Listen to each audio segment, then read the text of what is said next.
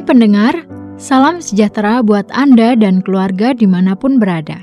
Kembali Anda menyimak program Voice of Yaski, sebuah renungan untuk Anda memulai hari dan pekan yang baru bersama Tuhan Yesus Kristus. Kita simak bersama Pendeta Wilson Swanto. Saudara yang terkasih, Yakobus 3 ayat 13 mengatakan, Siapakah di antara kamu yang bijak dan berbudi? Baiklah ia dengan cara hidup yang baik menyatakan perbuatannya oleh hikmat yang lahir dari kelemah lembutan. Saudara yang terkasih, banyak orang ingin menunjukkan bahwa dirinya itu bijaksana, berpengertian, berpengetahuan yang banyak, dan bagaimana seseorang menunjukkan bahwa dia itu tanda kutip bijaksana dan penuh dengan pengetahuan dengan banyak berbicara.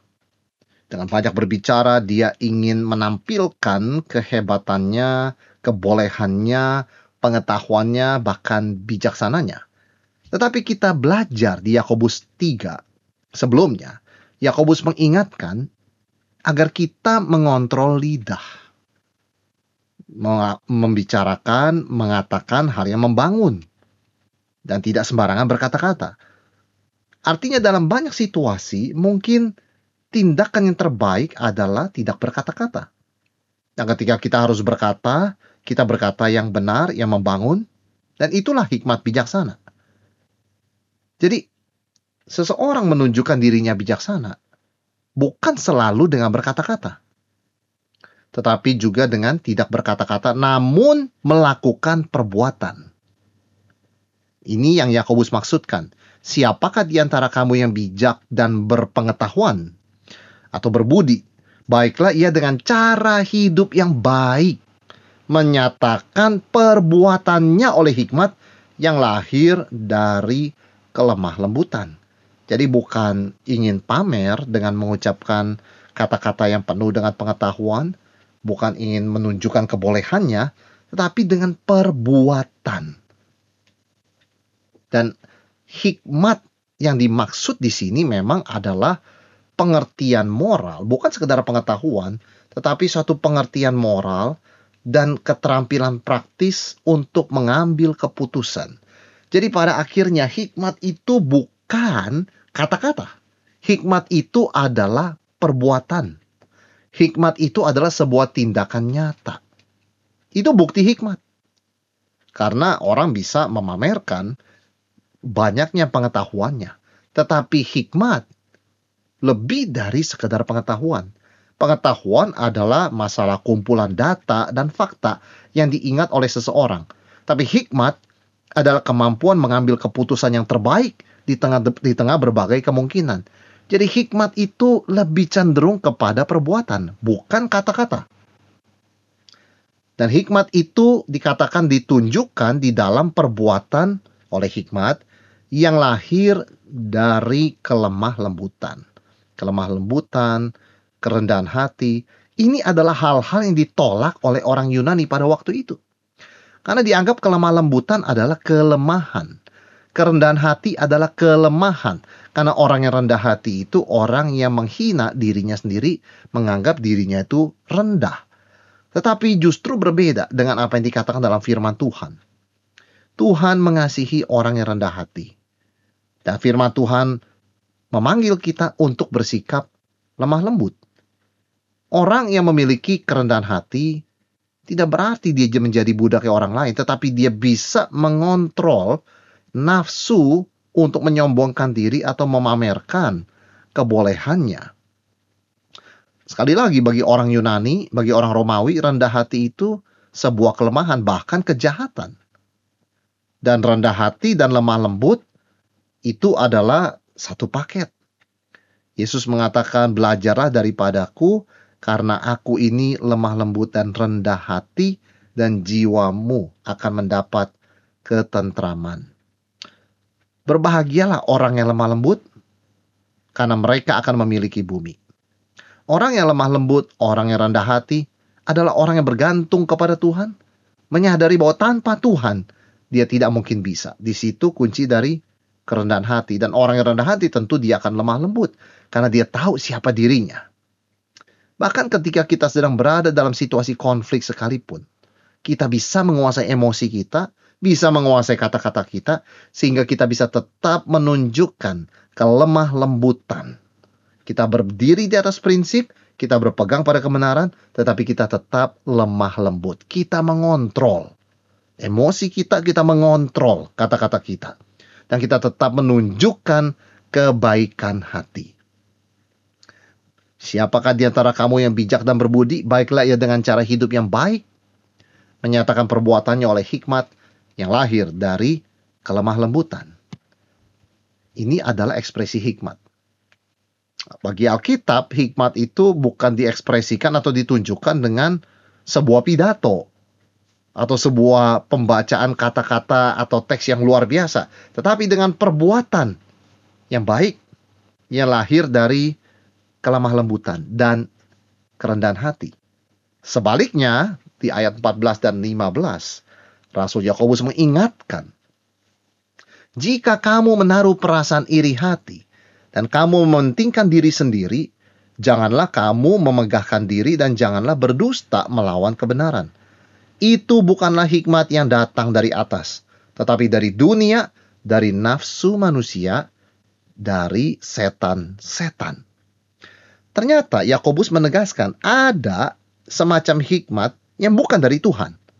Itu hikmat yang palsu. Hikmat yang beras, bukan yang berasal dari Tuhan, tetapi dari dunia. Didasarkan pada nafsu manusia untuk berkuasa dan iri hati, mementingkan diri sendiri, dan akhirnya ini berasal dari setan-setan. Hikmat yang salah ini adalah semacam pengetahuan atau keterampilan yang dianggap bisa membuat seseorang lebih mendapat untung yang banyak, bisa memanfaatkan orang lain, bisa mencari yang terbaik untuk dirinya, bahkan bisa melanggar hukum. Sebagai contoh, ada seorang anak yang berhasil menyontek ketika ujian dan tidak tertangkap. Bahkan dia mendapatkan nilai yang bagus, lebih bagus dari murid-murid lainnya. Lalu dia membanggakan diri mengatakan saya sangat cerdas, saya sangat pintar. Buktinya saya bisa menyontek dan tidak tertangkap. Itulah yang dimaksud dengan kepintaran atau bijaksana dari iblis.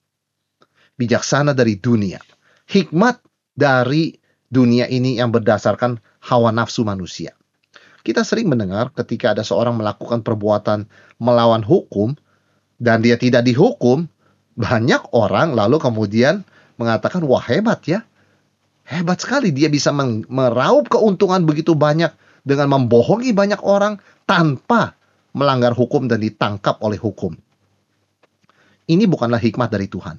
Ini bukan kepintaran dari Tuhan. Ini bukan kemampuan keterampilan atau pengetahuan dari Tuhan. Ini adalah hikmat dari dunia didasarkan pada hawa nafsu, ambisi yang egois, dan iri hati. Dan ini adalah dari setan-setan. Iri hati disebutkan di sini.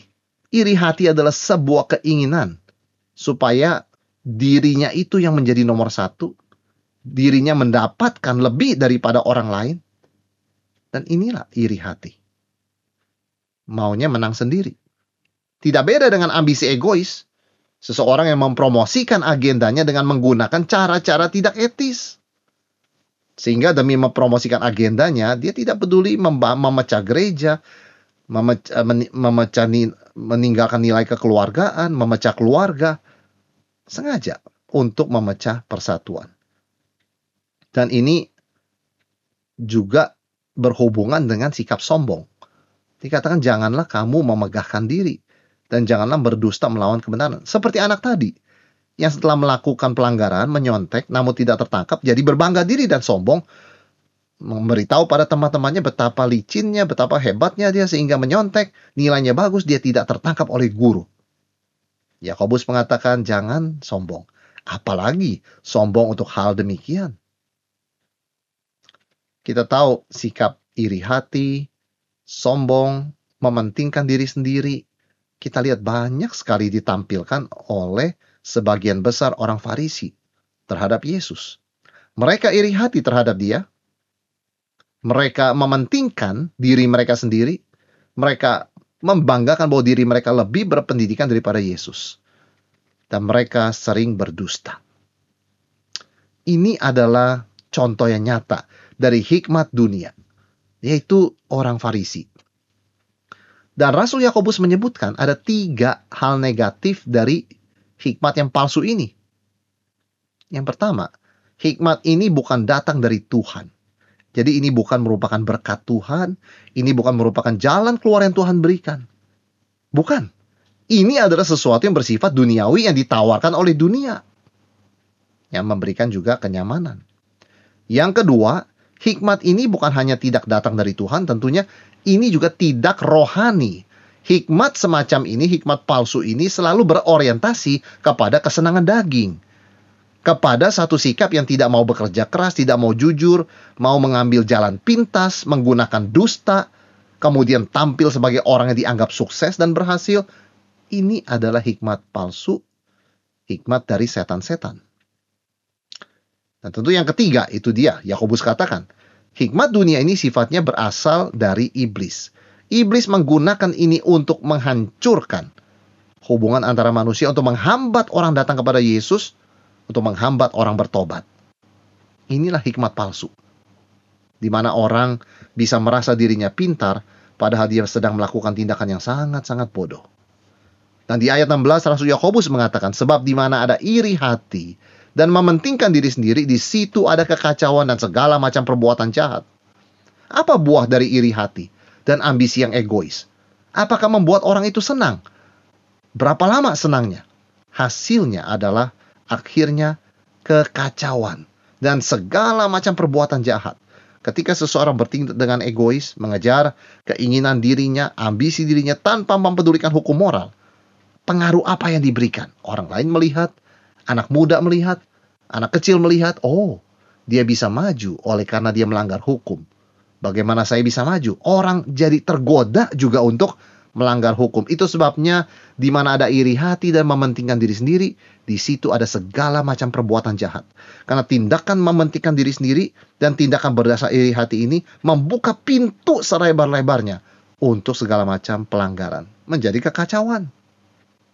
Ini mengganggu persekutuan antara saudara seiman, dan ini membuat orang semakin jauh daripada perintah Tuhan, daripada kekudusan yang Tuhan perintahkan dan panggil kita. Hikmat yang palsu intinya adalah mau menang sendiri dan hanya pikirkan diri sendiri. Tidak memikirkan Tuhan, tidak ada tempat untuk orang lain. Jadi bayangkan ketika ada orang yang menyebut dirinya Kristen dan hidupnya hanya mengikuti kemauan mereka masing-masing, ini adalah hikmat palsu. Dan kita harus waspada ini adalah tipu daya iblis. Kita sedang ditipu, kita sedang dijebak, dan tanpa sadar dibawa masuk ke dalam sesuatu yang demonik, sesuatu yang melawan Tuhan ini. Namun Yakobus tidak berhenti di sana, dia mengatakan ada lawannya. Ayat 17, tetapi hikmat yang dari atas adalah pertama-tama murni.